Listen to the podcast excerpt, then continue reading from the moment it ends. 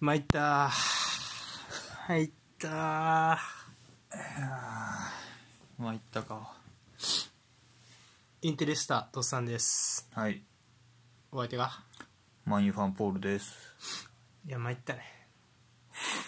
まあいっぱいそのね、うん代表戦となると参ることもあってねそうねあの私とっさんはインテリスタでありながらイタリア代表ファンでもあるので、うんちょっとまあイタリア代表はねかなり厳しい状況に追い込まれたっていうので、はいはいはまあただあのなんでしょう日本代表を見ましていおおオマはいはいはーン頑張って見たんですよいうんあのーまあご覧になってないと思うんですけど得点シーンぐらいですかねそうあのえっ、とこれで日本代表今2位になったんかなうんそうまあ三笘がね活はいはい躍はいしてはいだったんですけどまあ試合全体見ると、うんオマーンすごいんよおー日本より全然いいあそうなのうん、全然いいしオマーンの監督は多分相当優秀なのかうんオマーンが国との育成国としての育成がうまいのか分からんけど、んめっちゃ良かったよオマーンへーちょっと危機感を覚えるぐらいいや向こうの方がいいなみたいな感じだったへー負ける可能性もあっな負けるかどうかはた分からんけどそう分からんけどいわゆるいいサッカーしてんのはオマーンよねみたいな感じだったな、うん取れねえなこれみたいなあーどんだけ寄せてってもうんうまかったオマーンはマジでなんていうんその個々人の能力とか全然あの多分日本代表の方が上ない、うんでもオマーンの方がこう組織的にどうパスコース作るかみたいなのがすごい整備されてるというか、うん三笘のドリブル集みたいなのを見たかなそういえばドリブル集あーそのおばん戦のあーどうでしたいやーザクザクいってたねウィングバックもやってるらしいからなその所属クラブあートロイシレンそううんではうんベルギーではねいやなんかまあ抜けてるとこしか見えてないからあれかもしれんけど、んなんか一人だけ違う感じがしたよな、でもスタメンじゃなかったようんなんかそれで結構森保さんが叩かれてるというかへえみたいなの見見たけどな勝っても叩かれるっていうのはなかなか世知がないですなそのスタメンそのメンバーでどうやねんみたいなまあねまあでもまだねえでオーストラリアが中国に引き分けだから、うん今ぐ、えー、と2位でスうんストレートインの位置まで上がってきたととりあえずねワールドカップ出場のねそうでもま1位だがサウジやっけ1位サウジんサウジ強いからなオーストラリアそこにおんのも嫌やなそうやね確かにねうんそうかちょっとアジアも変わってきてるってことかうんそうやと思うよ、うんなんかいろいろ勢力図は変わってきてると思うサウジアラビアとかもねいいサッカーしてるしうんそうですね昔みたいにこうね日本代表がこううんもう目半開きでも勝てるみたいな状態ではないわけです よやすやすとは行かれへそんねうそうそうそういやうんこれでも本当ななんか、まあ、まあどうなりますかねうんまあまあね出てくれ出てくれなって感じやもんなもんやっぱりそうやな、うんもうなんかあんまりこうねなんか傷なんやろよくさワールドカップの決勝トーナメントベスト8まで行きたいみたいな話してるけど、結果今あれやもんななんか出るので必死みたいになところまでこなんかう、毎回結局なるよなよ最終予選までき、うん絶対最後苦しんでるよ、うん、苦しんでるね苦しんでる、まあそういうもんかやっぱ予選も予選もまあ厳しいよね、まあなヨーロッパもアジアもそうねうはいってことでん、参りますかうん、はいインテリスタとっさマイファンボールですんはーいニュースのコーナーい今週のニュースうんインターナショナルウィークですそうですね代表戦になってますねインターナショナルウィークインターナショナルマッチウィークやけどな正確に言うとえっ、とねワールドカッ プ出場のね、うんはい、予選がはいえっ、と一旦、えー、とヨーロッパが終了したんでちょっとここでねうんあの今出場が確定してるチーム上げていきたいと思いますはいまずはドイツ代表、うんスペイン代表うんデンマーク代表うんベルギー代表はフランス代表いうんクロアチア代表うんそしてセルビア代表セルビアねスイス代表うんイングランド代表オランダ代表、うんはい13チームねここは決定チーム、うん、で10チームかそうねまずは10チームで、うんあと3枠ありますよとそうかで南米はもうブラジル代表アルゼンチン代表は出場が、えー、と確定してるのかなうん今でもまだ進行中なのかな分からんけどはいはいはい、となってます、うん、であとはアジアはねもうカタール代表がもう早々にまあ、開催国やからねそううん決まっているとうんいう状況で、まあ他はまあほとんど決まってないんだけど、まあえー南米2強あとヨーロッパの、えー、とグループリーグ首位突破組がもううん出場が決定したという流れになります。うんはい、ということでね我々はうん番組タイトルがさ、はいまあ、一応欧州週休どうでしょうって入ってるわけですよそうですねなんでねまあちょっとヨーロッパの方に絞って話を進めると、うんはいいまずえっ、とまあこの後うんプレーオフがありましてそうね10あと3枠をかけたそうか3枠をかけたプレーオフがね、うん12チームうん残っててそれが、えー、とプレーオフ戦うとうんでそのプレーオフ戦うチームうがシードとノーシードに今分かれて、うんえー、と分かれてるのでちょっとそれを紹介したいと思います、プレーオフ出場チーム、うんえーポルトガル代表スコットランド代表、イタリア代表ロシア代表スウェーデン代表ウェールズ代表、うんこれはシードシード組ですね6チームね6チームそしてノーシード組、うんえートルコうんポーランド、北マケドニアウクライナオーストリアチェコうんこの辺りが、えー、とノーシード組となってます、うんでこれはね、まあ、簡単に言ったらグループステージで成績上位だったチームはシード国となって、うんはい、で、えーっとまあ、この準チームをね4チームずつ3つの、えーっと組に分ける、うんまあ、簡単に言ったら3つ、えーっとベスト4方式のトーナメントを作ってでそれをね勝ち抜いた3チームがワールドカップ出場になるっていう結構厳しいじゃあ準決準決決勝っていう山を3つ作るってことねそうそうそうそうそう、でノーシード対シードが準決で絶対当たるとそうんうで、えーっとまあ言ったらシード組はホームで戦えると最初はあなるほどそうでも、あのその次の試合は、えー、と第三国やったかなで戦うっていう風になるとホーマンダウェイってこといや違う一発勝負あの決勝はどこかわからんってそうそうそうそううーんなるほどやったと思う確かうんうんっていう風になりますはい、っうんてことでねまあ、まあ触れとかなあかんチームがまあポルトガルかまずそうねポルトガルは最後の最後セルビアにやられてたね、そう負けたっていう引き分け以上でいけたんやなああうん最後ミトロビッチに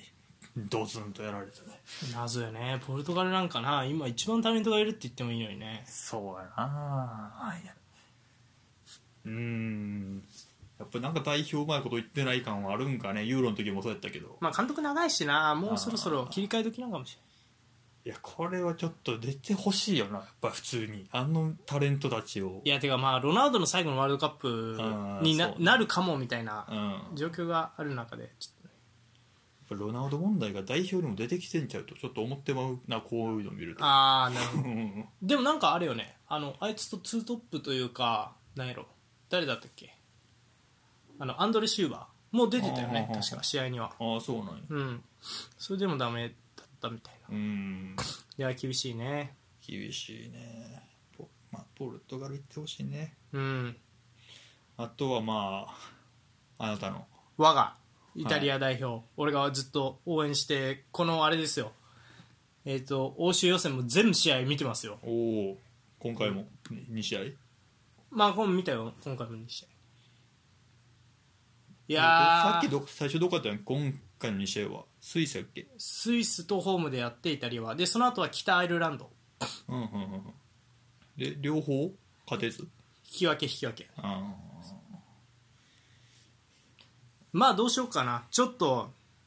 ーうんまあ、なんでイタリア代表がまたワールドカップ出場をいや、俺はもうこれ逃すもんやと割と思ってて、もうダメだな、おうみたいな。えーうん。なんそんにゃ内容がかかん、まあ、内容も結果もかあー、やから、結構、まあ、ユーロもちろん優勝したんやけど、うんまあ、怪我人少なかったよな、あの時。ああそうで結構イタリアはその何やっぱりで俺はまあユーロ優勝した時も言ったけどユーロは結構キエリーニ・ボヌッチェのご褒美大会みたいなもんやったみたいな、うんそうあの2人が次フルで稼働することはない現状ない、うんそうそうそうこの予選もそうやそうそうそうそう、うんっていうことを考えると結構厳しいっていうのとうまあえっ、とそうねライバルあのイタリア代表ねこうのんグループリーグは無敗なんですよ、んお無敗で上がれずそう引き分けばっかりやったとそうなぜならスイスが強かったまずねうんそれを褒めたい、まあもちろん強いよなフランス決勝トーナメントで倒してスペインとも PK まで行ってるやんユーロでははいはいではいあれから監督変わってどうかなって思ったけど、うんうん、やっぱさすあのスイスはやっぱりね戦術大国でもあるっていう側面もあるし、うんやっぱいい選手あの今回もなんか見たことないオカフォーっていう新しい選手が出てきててースピードのあるワントップの選手が出てきてちょっと面白い選手できたなっていう感じだったね、うんうんうんそうでまあなんていうかなスイスはあのなんつったらいいんかなやっぱブンデスでやってる選手も多いっていうのもあって、はいはいはいやっぱり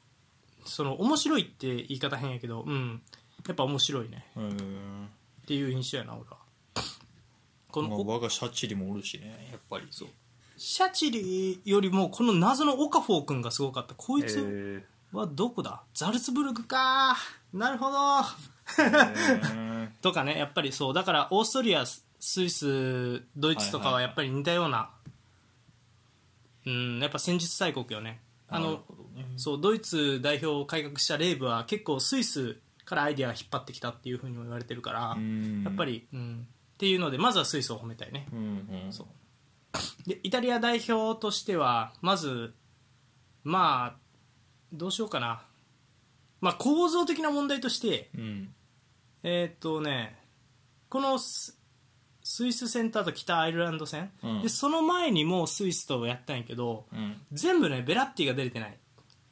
おタイミング悪いなうん、そうそうそうそう、まあ怪我しがちな選手っていうのもあったけど、はいはいはい出れてなくてスイスとは2戦やったんやけどその2戦とも結構大一番うん最大のライバルとの試合に結構ベラッティが出なかったっていうのはきつかったね、はいまあユーロも結局最初の頃は欠場してたからね、うんでやっぱそこの穴をなんとか埋めようとしたんやけどちょっと埋まらんかったなっていううん点が1個とであと今回のイタリアとスイスの決勝決戦というかあまあ、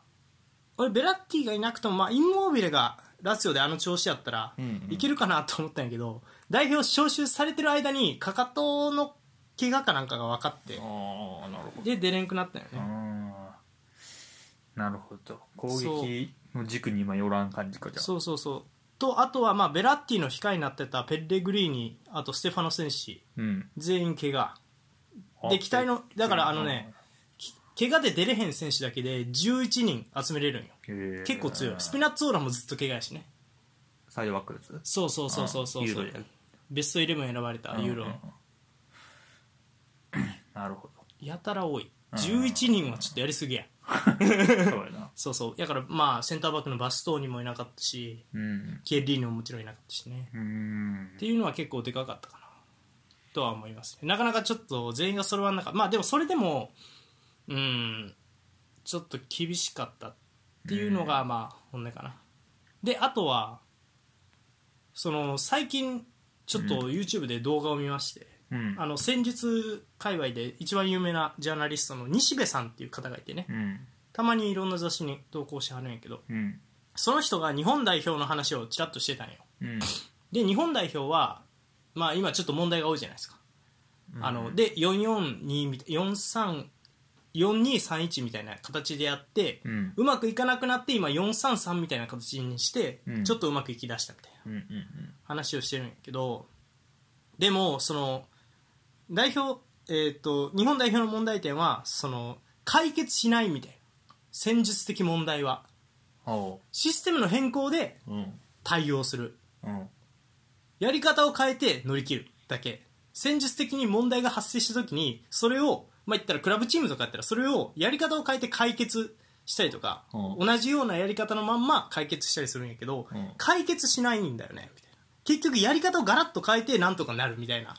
これの繰り返しばっかりなんだよねみたいな話をしててでそこが、まあ、言ったら積み上がっていかないみたいな一時期強かったんだけどそれが完全に読まれてうんダメになる、うん相手に対策されるそうなったら違うやり方を持っていくっていうのの繰り返しだからあー積み上げがないっていう話をしておってねなるほどそうそうそうああそうかただ面白いことも言っててでも代表チームってそういうもんまあ確かにそうもうなそうクラブチームだったらそういうのを解決していくことはできるけど、うんでもそうでもない限りやっぱり代表チームってやっぱり結局他のあの、まあ、日常的にずっと一緒にチーム組んでる選手たちばっかりじゃないから、うんうんだから解決じゃなくて変更によってたあの相手が対策できなくするっていう、うんそれをこう繰り返していくしかないみたいな。うんそうっていう話をしててこれは結構今の話はちょっと今回のイタリア代表にもあ当てはまるもうバレてるような一番戦ってるしでずっと無敗やった期間もそうあんだけそうほとんど同じもう2年12年ず2年ぐらいかな3年かぐらいもうほとんど同じ戦術あうんうんうんでそんなにこう大差ないからだからもしかしたら今回のまあプレーオフで変更するのかどうかは分からへんけど、うんまあちょっともう対策されきったなっていう感覚かな。うんそういう時が来るのかやっぱフランス代表もユーロ調子悪かったのもそんな感じもあるんかなって気もするしなうーんフランスはやからフランスは逆に言うと毎回変えてるからな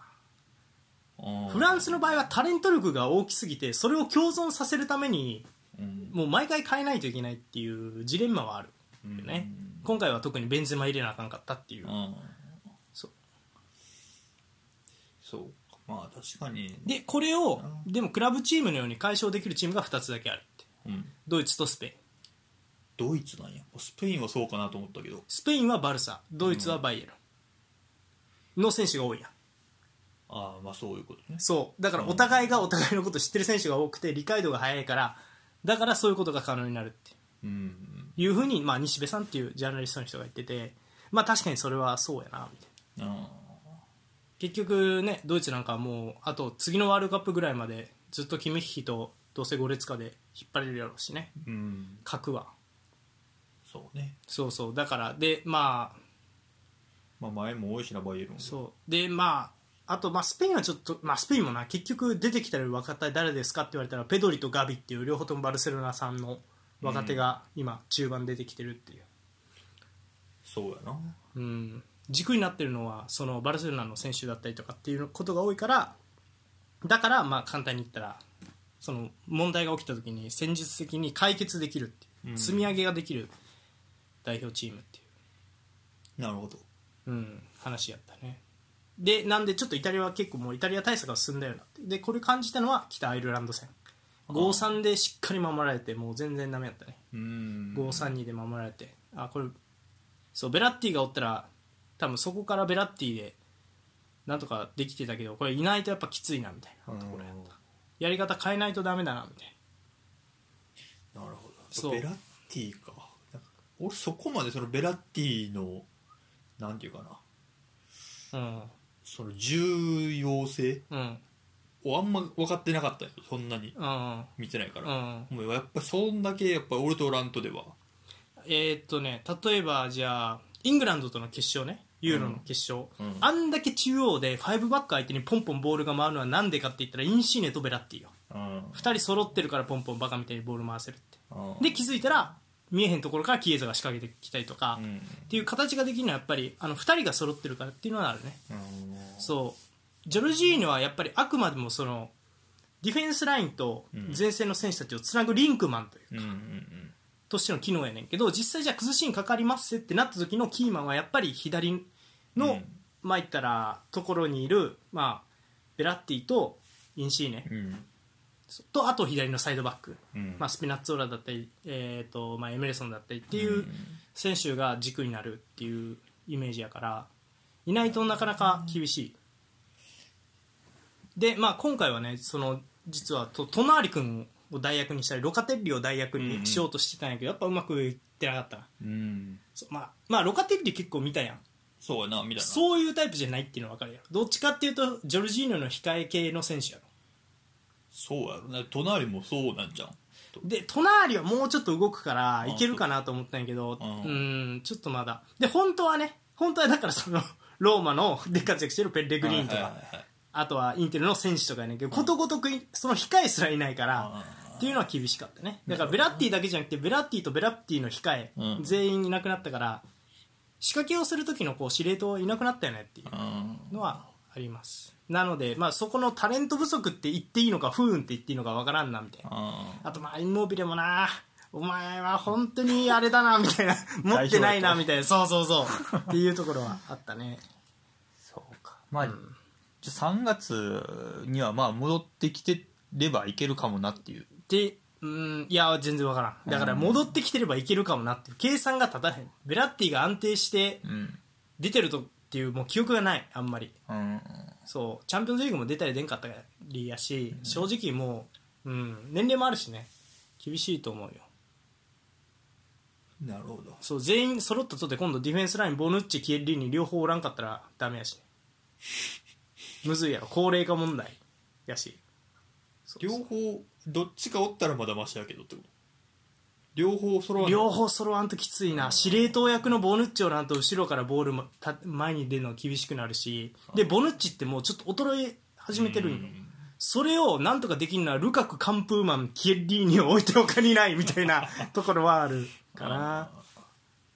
確かに高齢化進んどるねうそうそうそうなかなか厳しいねついそうそうディフェンスラインはやっぱ人が出てきてないっていうのはもう、まあ、バストーに出てきてるけど右利きのねセンターバックであそうであのボヌッチのクオリティの選手はもうちょっと歴史的に見てもあんなやつおらへんから、あうんちょっと難しいかもしれへんなってい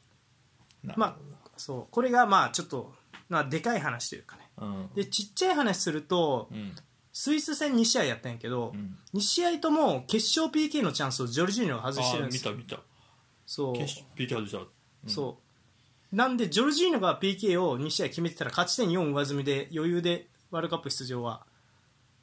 2試合とも外したんかそうですあーうー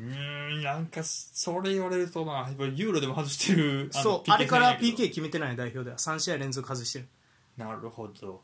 P まあ、あれ PK 戦やったけど、うんちょっとどうやろうなってなってくるなそうそうでまあねこれ通常の選手であれば、ん運が悪かったって言えんねんけど俺も、ジョルジーノの場合はジョルジーノの理論で PK を決めるタイプでそれに対する対策を同じゴールキーパーにされたっていう形やから、うんなんかありそうやなそうそうそう癖なのかそうでしかも 1, 戦目スイスとの1戦目は綺麗に止められて、うんで2戦それのインタビューでジョルジーニョはもう僕は対策され始めたの分かってるうん、だから僕も相手の対策を始めなきゃいけないねみたいなことをおうインタビューで言ってでに2戦目ちょっと蹴り方変えたんよねおうそしたら宇宙開発ってあ枠いかんかった んやいかんかったうんだからもうメンタルも来てるしちょっとねちょっとすうんまあ簡単に言うとそれで何勝ち点4を落としてるっていうでワールドカップも下手したら出場できないっていういやーこれは嫌やな出られへんかったらそう出られへんかったりちょっとだからジョルジーノのためにも出てほしかったんやけどなそうやな多分、うん、厳しいんやろうねこれねじゃあまあ替え時かもしれんなこれそうはそうそうそうあの結構ねそのなんやろ中堅クラブであの PK キッカーの経験は豊富ですっていうような選手はいるしね、うんうんだからまあちょっと買い時かもしれないそう代表選手なんか大体いけてるんちゃうと思ってまうもんね前の選手なんかそうそうそうそう所属チームでそうだから間近なところで言うとそこかなそういうディティールだけでも決まってしまったなみたいなうんそれぐらいまでやっぱりスイスが強かったってことねうんうんうん要はうん、っていう感じですかねまあでもまあまあ何あこういう時によく思うんやけどさ、んまあ所詮ボール遊びですからねサッカーはいいくらお金がかかってようがだからまあ楽しめるまだイタリア代表の試合をねイタリア代表が別にワールドカップ出れなかろうがまあ 別にどうでもいいや 正直だからまあ俺は楽しんでみるだけっていう感じよねまだだってなその何どっか結構強いところとあと2試合イタリア代表がまあ視力を尽くして戦っうっていう姿が見れるっていうだけでも結構なんやろうなまあまあちょっと楽しみではあるよねどうなるかみたいなプラス思考やないやプラス思考っていうかそうそうそうワールドカップのがそらおもろいやろ試合はどういうこここの予選も熱いよだいぶそれ3チーム決めるプレーオフもとああそうそうそうあワールドカップはもう本番やからさあうんとは思う思うやんやっぱりいやでも別にイタリア代表がワールドカップ出ようが出まいがさ、うん別にそんなこう重要じゃないという かそうまあまあまあそうかね、えそうじゃないいやじゃあじじゃゃああそれはのユーロ王者でもあるわけやからさいや一応引いた視点で見るとだからもうそれサイクルの綺麗な終わりだったんかなぐらいの感じであーそうあんまりこうなんやろなそのない何別にもうワールドカップ逃しても別にいいかなとは思ってるよねもうしうんしょうがないよねみたいなこのメンバーでこうなったんやったらあそうそうちょっとやっぱりもうあの完璧なサイクルの終わりだったなみたいな気はしてるというかーユーロでそうそうそうそうもううん完成形というか頂点を見た感はあったというか、うんまあねその何だからまあドイツ代表以来よねいいいわゆるもうタレントに頼らずいいサッカーでうんチャンピオンになったっていううんチームはやっぱりやしまあ連勝記録も作ってるしねうんそうもうここが綺麗にこう何い一個サイクルの終わりやったんかなみたいなうん感じかななるほどなそうそうまあ楽しむだけですよまあ、うんまあ可能性まあほんまでも多分ね50%ないぐらいちゃうんう勝つ見込みはシーズン中やしね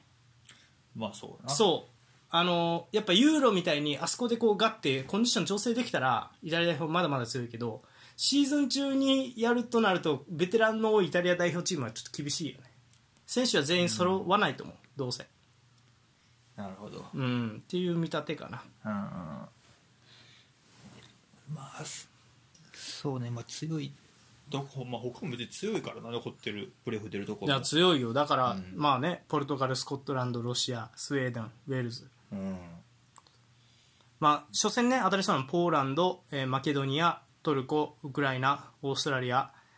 オースチトェリコアあオーストリアチェコうんういんやまあ分からんな確かにもやろう、うんそうって感じやったかなう、うんまあじゃあ3月、まあ、楽しみにそうそうそう楽しみに見るっていうだしけておきまな、うん、うんできたらあれやなスウェーデンと当たりたいねリベンジしたいねあのワールドカッあープ前回逃したのはスウェーデンとのプレーオフやったから今回ちょっとスウェーデンとガチンコでやり合いたいなっていうやなるほどねやり合ったら面白いんちゃうっていう思いがある決勝で当たるなら決勝そうそうそうそうそうそうそう、それはあるかなって感じかねうん、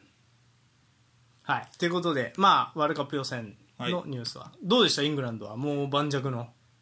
10点取ったんやったっけなうんなめっちゃ点取ってったね、だから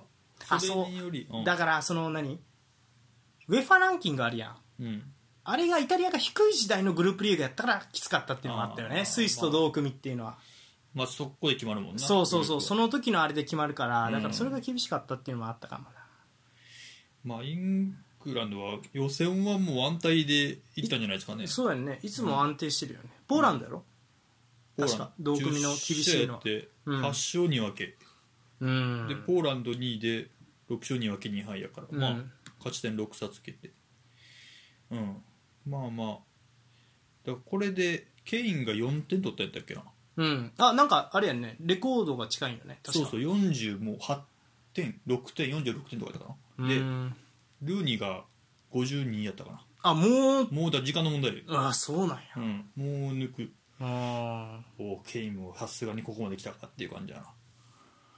ーなんかでもあれやなだからちょっとハリー・ケインはあれやねうんそのもうシアラ2世感が出てきたなちょっとねそうやな タイムスパーズでずっとあ ー良くも悪くも、うんいやーだからヨーロッパで日の目見えへんかっていう感じはするよなやっぱ難しいんやな相当比べ選びもあるしまあなあそうやなあ、まあ、まだ分からんそうだからけど今から2年はいあのこ今シーズン来シーズンは多分厳しいやん遺跡が監督変わりそうにないからどうせあのプレミアリーグでスパーズのまんまチャンピオンズリーグ権取るっていうのは結構もう厳しいやん、上の3チームはもう監督そうだななんよっぽどじゃないと変えへんやろうん、うん、だからなちょっと見たいよねチャンピオンズリーグでもな今年い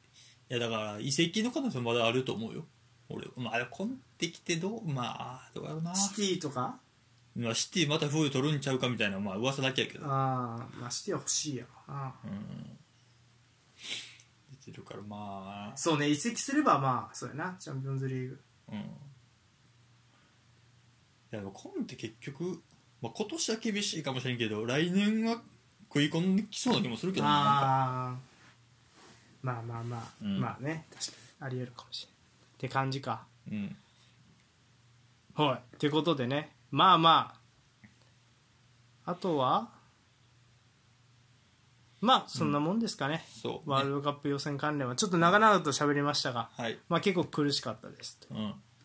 以上ですかねはいんはいその次のニュースちょっと今週のニュース少ないんですがうんあのーこれはちょっと先週ぐらいのニュースになるんやけどもうんあのローマを率いるジョゼ・モーリーノ監督うんの発言インタビュー中の発言を理由にイタリアメディアが異例のボイコットを表明したとちょっとモーリーノとメディアがぶつかり始めてるらしいっちゃらしいかのかのイタリアの地でというニュースがありましたはいえっ、とねイタリアのラジオ局からベネチア戦うんの、えー、と前日会見でモーリーノ監督はあなたがローマと契約してから6ヶ月経ちましたが、えー選択、発言、要求あなたがしてきたことを何か変えますかっていう質言あの質問をモーリーノが受けた時に怒りをあらわにしながらうんこう言い返した、君はほとんど全ての記者会見に出出席しているが、うんとても知的なのにそうではないと思わせたいのか、うんそれとも本当に知的はないのかどちらかだとちょっと記者をバカにするような発言をしたと。はあ、はあはあ、でこの発言をめぐってこの、えー、と質問した記者が、えー所属するレーテスポーツは声明で、うんえー、とモーリーノから、えー、と不快で不適切な対応を受けたとうんでその記者との連携を表明すると、うんはい、でそれで、えー、とレーテスポーツは記者会見への参加を参加を一時中止することを決定したと、うんまあ、言ったら記者会見ボイコットしたと、うんイタリアのメディアが。はいはいはいはい、で徐々にモーリーノ監督はイタリアのメディアとも、まあ、喧嘩し始めてる ぞちょっとこれは危ないね危ないですねモーリーノとにかくよ大時にそうそうそうそうそう ちそょろういなんかまああのお互いマインファンのポールさんもよく知ってる通 りよくない時はどこかで衝突しますからねそうねもう何歳やねんマジで ちなみにこのベネチア戦っていうのも、まあ、2-3で負けたよね、3バック導入してやられたんよベネチア に昇格組しかも、はいはいはうんちょっと厳しいな早くもいなるほどな まあ確かに質問内容的にはそんななそんな変なこと聞いてる気もせえへんよねまあそうねの負け続いてるからイライラしてるっていうねなんか変えるんですかっていうのはまあそれは聞きたくなるかなっていう気もするからちょっとまあ確かにちょっとボーリーニョがなんかイライラしてたんかなって感じだよなうんうーんまあ、まあただ別にそんななこの一社がけえへんかったところでどうないなんねんっていうのまはあね確かにねっていうのはあるけどでもさもうこういう衝突をこう起こしちゃう時点でやっぱりモーリーノというかね調子は悪いんだろうなみたいなところあのチームの調子がいいとこういうのにさこうジョークで返したりとかっていうのがはいはい本来はそのうまい監督というかねいや厳しいよな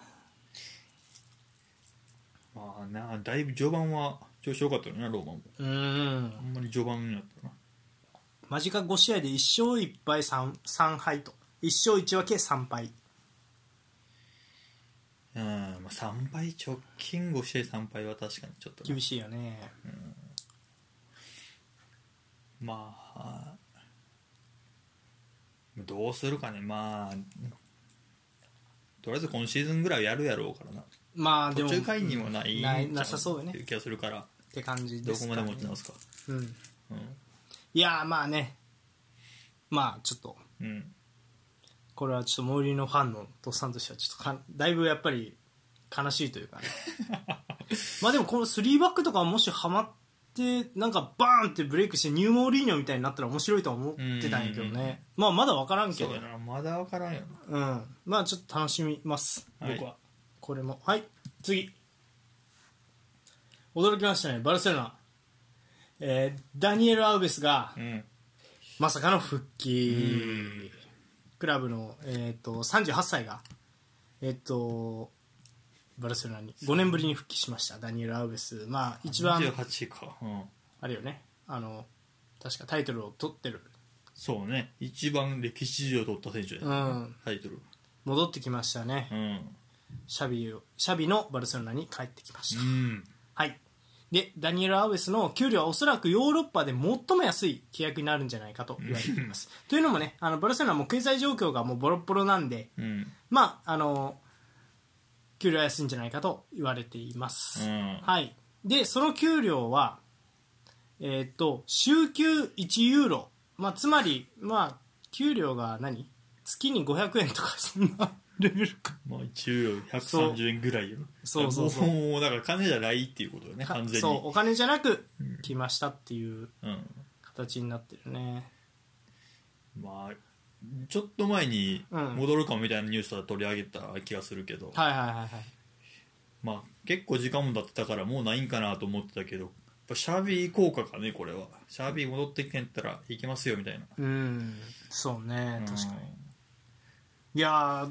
まあ、使うのか使わないのかみたいそうだなねいや本人はなんかインインタビューであの、うん別に2番手になりに戻ってきたわけじゃないからみたいなことは言ってたんで、うんまあねこの何オリンピックでもね金メダルに貢献してますからねああそうね東京オリンピックでもまあ右サイドバックは誰やっけ今まあだからそのちょっと弱めよねミンゲサとかそうやなそうまあデスとかああデストうんいやありあるんじゃんスタメンもねありえるようんね毎試合取れんけうど、ん、あと右のインサイドハーフとかも面白そうよなハウベスはねうんもうそんな運動量ないんやったらこうちょっと残ってこうパスさばくみたいなうんいやまあどんなプレーしてくれるのか楽しみではそうまあそもそも出んのかみたいなところやけどね、うんそうかっていう感じでしたね、うんちなみになんですが、うんえー、と給料が低い選手でいうとプレミアリーグでおそらく最も給料が低い選手は、うんニューカッスルうんのミッドフィルダーショーン・ロングスタッフ24歳、うんえー、と週給が約、えー15万円1000万ポンドああまあそれでもって感じだけどまあまあやまねまあでもあいやプロサッカー選手にしちゃそうやねプレミアにしちゃ60低いそうやねまあ60万ぐらいか給料がまあ60万確かに低いなうんでまあだから年収にするとまあ720万ぐらいってことかまあそうそうねプロサッカー選手になりましたでね一番世界で儲けてるリーグ の選手にしてはやっぱり低いんだもんなうん低いな確かになね日本のプロ野球の新人とかで低いんちゃう低いと思うそうだね日本のプロ野球の新人でも1000万はある感じするもんねみんなね、うん確かにもうちょっと待ってよな、そうちなみにビッグシックスで最も給料が低いとされているのはチェルシーの、えっと、ベッレベッテネッリゴールキーパーうがん週給で、えっと、540万円うん、うん、まあまあまあまあまあま3万あやからこんなもん2000うんまあまあ1億ぐらいこれやから かな違うかまあいいやっていう感じでちょっとねあでも取ってるのスキップも結構低いね週給で、うんえっと、370万円うん、まあ、スキップだいぶもう若い今年出てきた感があるからな、ああそうね確かに、うんって感じですねうんまあ、21歳やしな、うんうん、はい。ということで、まあまあまあ、ちょっと、いや、バルセロナ楽しみですね。そうねシャビになって、うんまあウグス戻ってまたあの強い時の名前がどんどん出てきてるからねそして、そんなバルセロナうんにいました、元神童、遅刻癖の男、遅刻もベッデンベレ、フランス代表、元フランス代表か。うんついに改心、なんと、バルサ練習場に一番乗り。うんえー、とあのバルセロナのシャビ監督はねあの世界最高の選手になれると期待するフランス代表の、えー、とウィンガうんー、デンベレ、うん先日あの集合時時間に3分遅刻してシャビ体制初の罰金を課せられてしまった 先週やったねはいはあいのはいルールの中にあったねそうそうそうもう高速みたいなガチガチのルールで集合時間も、まあ、絶対1時間半前には練習場に来とくみたいな、んでこれを破ったら罰金を課すっていうのでデンベレはやっぱり早々にシャビうん3分遅刻3分遅刻でちゃんとね罰金そうをね課すとでつこの小さなミスをしっかり反省したデンベルはこのその次の日練習場に一番乗りでやってきたと、うんこれまでバルサの練習に何度も遅刻してきたがついに改心したんだろうかと言われていますただねベンデンベレはあのーまあ、怪我からの回復段階にあって土曜日のエスパニオール戦は欠場する見込みだと言われてます、はいまあまあ、こういうとこからのだからシャビは変えたかったのはそうやろうね確かに、うんデンベレね3分ね いやでもこれでほんまにもうなまあ、遅刻なくなってまあコンディションとかも良プくなっレてー面出てきたらおおやっぱりやっぱりこういうとこからかなんかってなるもんなうん確かにねいいトレーニングからかみたいなうね、んまあ確かに才能はすごいやろうからなまあ確かにすごいよなデンベレはな怪我うん怪我になんかやられてるイメージやけうど、ん、全然関係ないけど禁断の遺跡でイスコも欲しがってるらしいあシャビがおーイスコまあタイプ的には合うあーまあ手出さんかなどうなんやろうねとかいろいろ言われとるけどう確かーにイスコ全然出てないか、んそうそうあんまり出てないうね、ん、むしろ多分おのその辺の枠やと多分インサイドハーフとウィングで出場する選手の枠やとやっぱりアセンシオの方が出てるああも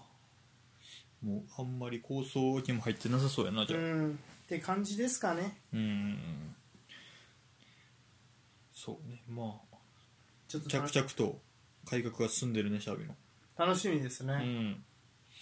ていうことでまあまあまあねその別にだからクーマンの時あそうだからねあのオランダ人系の監督ってす縛ったりとかしないねあんまり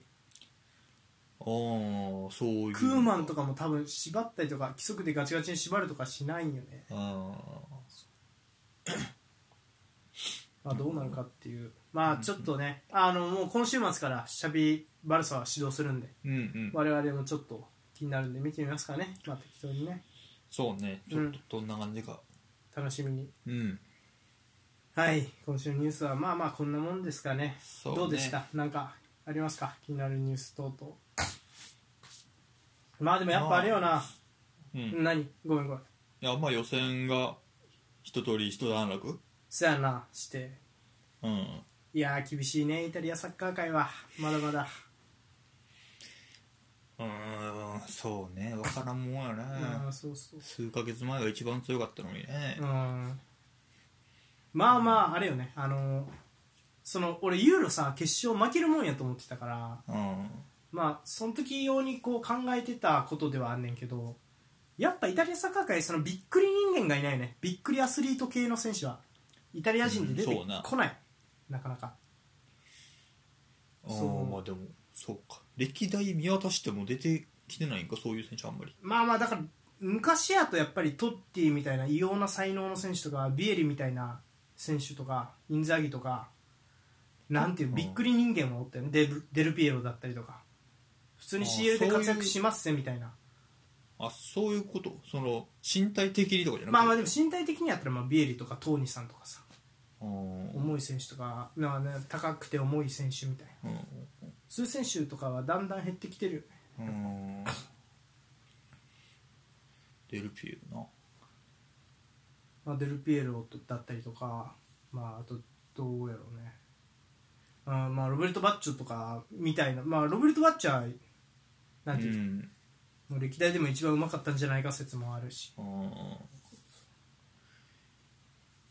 まあうんそうかうんっていうのはあるやっぱうんなんかで話したけどやっぱラテン系の国やっぱスポーツ離れっていうかサッカー離れ結構来てんなみたいなのは思うねうんそうそうかなあーまあまあそう怖い怖いのがさだからさ世界的にそれが進みつつあるなって思うのはさうん最近アフリカの優秀なサッカー選手ってやっぱりちょっと少なくなってきてるやん徐々にうん昔に比べたらうんうんうんでバスケは鬼のように強いじゃないですか今人数も増えてきたし、アフリカうん、うん、 NBA とかが何主導してアフリカのリーグ作ったりとかしてるからうん、だから結構球技のパイあの人材の奪い合いみたいなのに結構本格的にバスケットが参戦し始めて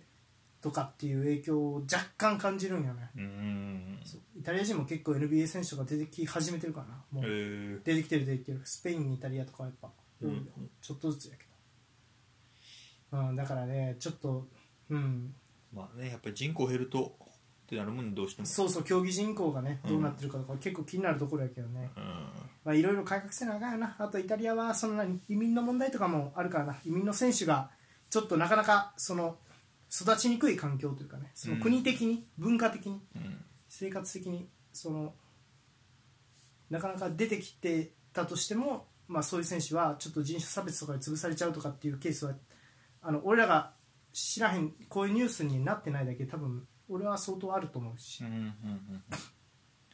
そういないやんスペインとやっぱりねイタリアはやっぱりちょっと本当はいるはずやねんけどなうんうんまあそんな話にもなってきちゃうってことはねそうそうそう代な表かなか、のう話はんうん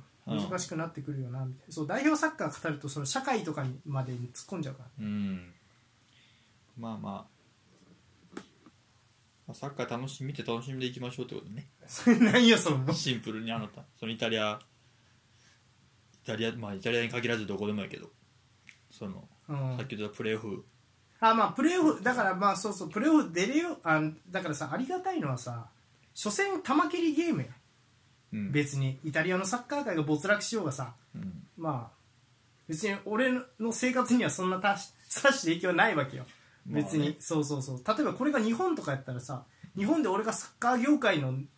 人間やったらサッカー人気がバーンって落ちちゃう俺の生活にさ、ダイレクトに影響があるわけやん給料が減るとかってあるかもしれへんわけよ、うん生徒の数あ例えばなんやろサッカースクール経営者でうん日本代表がもしそのワールドカップ逃したらそのサッカースクールの経営にも影響を与えるやんうん生徒が少なくなるとかう、んでもなんていうのただのファンやからまあ、うん気楽に楽しめるといううか、んそこはそうやなそうそうそうだからまあまあまあ楽しむのみって感じやねはい、はい以上ですかそうねはいということでじゃあまあね前半戦終了ですかはいじゃあ後半戦はうんまさかあの人の特集を俺がやることになるとは思わなんだなということで後半は特集ではいす